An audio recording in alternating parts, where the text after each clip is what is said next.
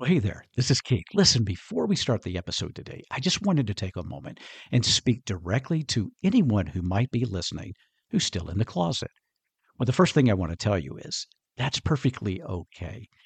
Do what is best for you when it is best. Never let anyone else pressure you in this decision. But let's say that you are thinking about coming out, or there's a part of you that really does want to come out, but you want to do so very carefully very slowly, very strategically, and even very selectively. Well, if that's you, my friend, I've got you covered. I want you to go to the show notes and use a link there to check out my Selective Outage Method digital course. I think you're going to be surprised, and I believe it'll help you as you plan your coming out. All right, let's get on with the podcast. Hello and welcome to Coffee with Keith. I'm Keith Brown, and I'm so glad that you could join me for this podcast, where my passion in life is to help my LGBTQIA Christian family heal their church trauma and hopefully construct genuine faith. Before we begin, let me just tell you a little bit about me. For the last 30 plus years, I've had the joy of teaching, speaking, and performing as a comedy magician in my in person events all over the United States. I'm also the published author of fiction and nonfiction books, and one of the greatest joys I've had in life is pastoral counseling, coaching, and mentoring hundreds and hundreds of people over the last 30 plus years. I'm proud of all those things. But can I also tell you, I know what it's like to hurt, and I know what it's like to suffer deep church trauma, specifically around sexual identity, as so many of you obviously have as well. So, if that's something that you can buy into and you would like to partner with me as we try to help each other in this journey thing we call life, then you're in the right place. I encourage you to grab a cup of coffee, sit at my table, and let's have a chat. One disclaimer though, please. I am not a medical professional, nor am I a licensed therapist. So if you need either of those services, please do consult a local professional. Otherwise, let's get it started here on Coffee with Keith. Hello, my friend, and welcome to this edition. We're going to jump into the Gospel of John today from the 14th chapter, verses 23 through 29. John 14, verses 23 through 29. And this is part of Jesus' farewell discord. And it's a really beautiful collection of scripture here that I just want to share just a few thoughts, if you will allow me to, in this podcast. So, first of all, I'm going to read the text and then we'll jump into it, okay? Jesus answered him, If anyone loves me, he will keep my word, and my Father will love him, and we will come to him and make our home with him. Whoever does not love me does not keep my words and the words that you hear is not mine, but the Father's who sent me. These things I have spoken to you while I'm still with you. But the Helper, the Holy Spirit, whom the Father will send in my name, he will teach you all things, and bring you to remembrance all things that I have told to you. Peace I leave with you. My peace I give you. Not as the world gives, do I give to you. Let not your hearts be troubled, neither let them be afraid. You heard it. You heard me say to you, I am going away and I will come to you. If you loved me, you would have rejoiced, because I am going to the Father, for the Father is greater than I. And now I have told you before it takes place, so that when it does take place, you may believe. I will no longer talk much with you, for the ruler of this world is coming. He has no claim on me, but I do, as the Father has commanded me so that the world may know that I love the Father. Rise, let us go from here. So these are some final words that Jesus is sharing with his disciples. And in this section, I think that we can either talk, I think that Jesus gives his disciples and subsequently us two very beautiful gifts. Now, think about it just a minute. If you've ever known anybody that were in their final days, perhaps it was a grandparent or um, a great grandparent or even a parent or whatever the case may be. And maybe you're at the end of their life and they know this, especially those that are, you know, lingering death and they know that the end is coming. sometimes they will make arrangements to give you something, an inheritance, so to speak. Now, yes, there is the will and all that stuff, but sometimes it might just be a word that they want to really drive into you and say, honey, I want to leave you with this thought. I want you to remember this. This is so important. This is what I've learned over my life, and I just want to share this with you. Or maybe it's a trinket that somehow meant something to them, piece of jewelry perhaps, and they want to give that to you specifically. And in your in their presence, they want you to receive it and value that gift that they're giving to you. Those are very special moments, and I've experienced some of those myself, both personally and professionally. And, you know, it's just, it really is a beautiful thing when someone is passing from this life to the next that they will share from their heart or even from their possessions um, out of love. And I think that that's exactly what Jesus is doing in this text. Jesus is approaching his known death. He knows it's coming. He knows he will be departing. And here in these words, he's giving his disciples, I think, two very valuable gifts. What are they? Number one is comfort, and number two is compassion. Uh, excuse me, companionship. So the first is comfort, the second is companionship. Jesus says in this text, I want you, I am leaving you, and you will receive peace. In the Old Testament, the word is shalom, the shalom of God, the peace, the gift of God, which truly means wholeness. It means well being. It means good life. And here at the end of Jesus' life, he is giving his disciples the shalom, the peace. That's what he wants for them, and I would say that's what he wants for us. He wants us to live a life where we are connected to Him and to others. And in that companionship and in that comfort, we will receive blessings. Jesus, Jesus' way is comfort. Jesus' way is peace. Jesus' way is wholeness. Jesus' way is well being. Jesus' way is the good life. But sadly, Sometimes we allow the world and its influences and our other things to get in the way of experiencing the true comfort or peace of Jesus. And we begin to operate not in the Jesus way, but in the world's way. And what is that? Well, that's also some C's. Where Jesus offers comfort, the world directs us to complaints. We complain about life. We complain about our situation. We complain, we complain, we complain. You ever been around anybody like that? You ever been around somebody that everything out of their mouth seemed to be negative? It's draining, isn't it? But it's also draining for those of us who are complaining because there's wasted energy in that. And truly, it doesn't do us much good, does it? But the world's way would tell us complain enough, whine enough, and whine and whine and whine, and you just might get your way.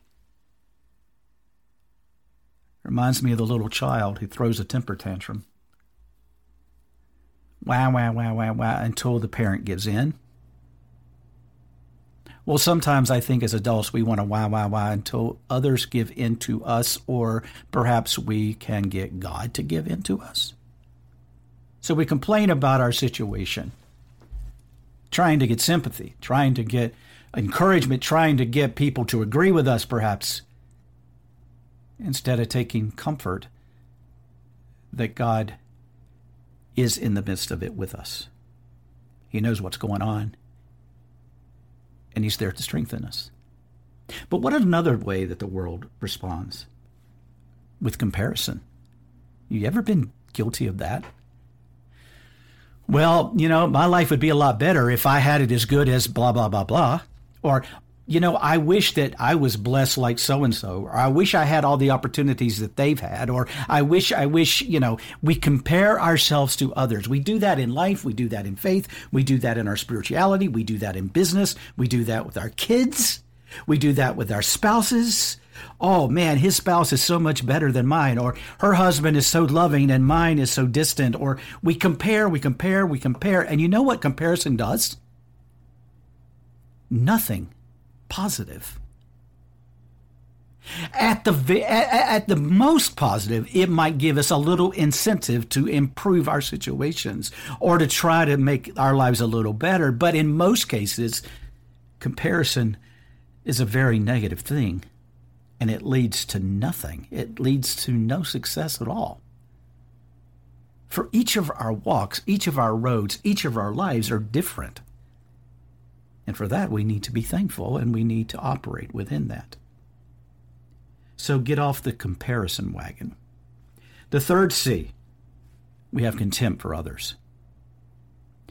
And that sort of goes back into the complaining or the comparison when we compare to others. But we also have contempt for others who, you know, maybe aren't doing what we want them to do. Maybe we expect others, you know, I really think they should be doing this. Or if they loved me, they would do this. Or if, you know, they were a good person, they would do this. Or if they cared about the situation, they would do this. Or if they really thought I was something special to them, they would do this. We have all these expectations of other people and even God. And when other people don't fulfill our expectations, we can begin to be full of contempt for them.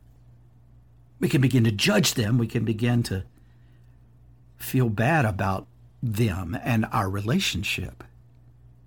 And it begins to fester up in us angst and anger and frustration, just the opposite of the Jesus way which is comfort, which is shalom, peace. Peace I give you, peace I leave with you. That's Jesus. That's Jesus' departing words of encouragement and love. So he offers them that, he gives them that, and subsequently, I think, us, but he also gives them another very important gift and is the gift of companionship. Many times in our life, when things go wrong or things get out of control or, or whatever, we begin, I don't know, there is this natural inclination to isolate, to move away, to shun others, to begin to cocoon ourselves in our misery or our frustrations or our pains. That's a very natural process, and probably all of us have been guilty of that a time or two. But Jesus says, speaking directly to these disciples, who will soon bear witness to his crucifixion, who will be part of this, this scenario, this drama played out in front of them, where they see this one whom they walked with, this one whom they have all this love for, dying on a cross. Jesus knows what's coming. He knows that they are going to be filled with anguish. They know, he knows that they're going to be upset. He knows that they're going to be frightened. He knows even that they're going to isolate to some degree, partly out of fear. But he wants them to have comfort and companionship. So, in addition to that comfort, he wants them to have the companionship of others, which is important, by the way. The worst thing that we can do when we're hurting or when we're suffering is to isolate from the well being and the ministry and the care and the love and the support of other people who can pour into us and help us in our lives. I can't say that too often, nor enough. But Jesus also gives us the companionship that's even greater than that. Because in this text, he says, when I depart, you will receive the Holy Spirit of God. And we know, if we read the book of Acts, that the Holy Spirit came upon the disciples in the other room, and the presence of God was manifested in the Holy Spirit. And from that point on, the Holy Spirit, the very presence of God Almighty, was with them. The triune, triune God the fullness of God was with them. For companionship, for power, for encouragement, for direction, for help. And here's the thing that's available for us too. I firmly believe, and have for most of my life, that we have the presence of God through His Holy Spirit with us. Now, we might not always tap into that fullness and that presence like we should, but I think it's there. So I ask you today, dear friend, dear fellow believer, to the person who's trying to love Jesus and follow Jesus and serve Jesus in whatever misfit way that you have been doing it which is totally okay. no judgment here. Are you living the Jesus way? Are you living out the comfort, the peace, the shalom that God gives? And are you rejoicing in the companionship of the Holy Spirit of mighty God within you and with you? Before you, behind you? I hope so. Because to do so is going to give us, I think, the best possible life. Okay, that's my thought from this book of John, 14th chapter, verses 23 to 29. Thank you for listening. May God bless you.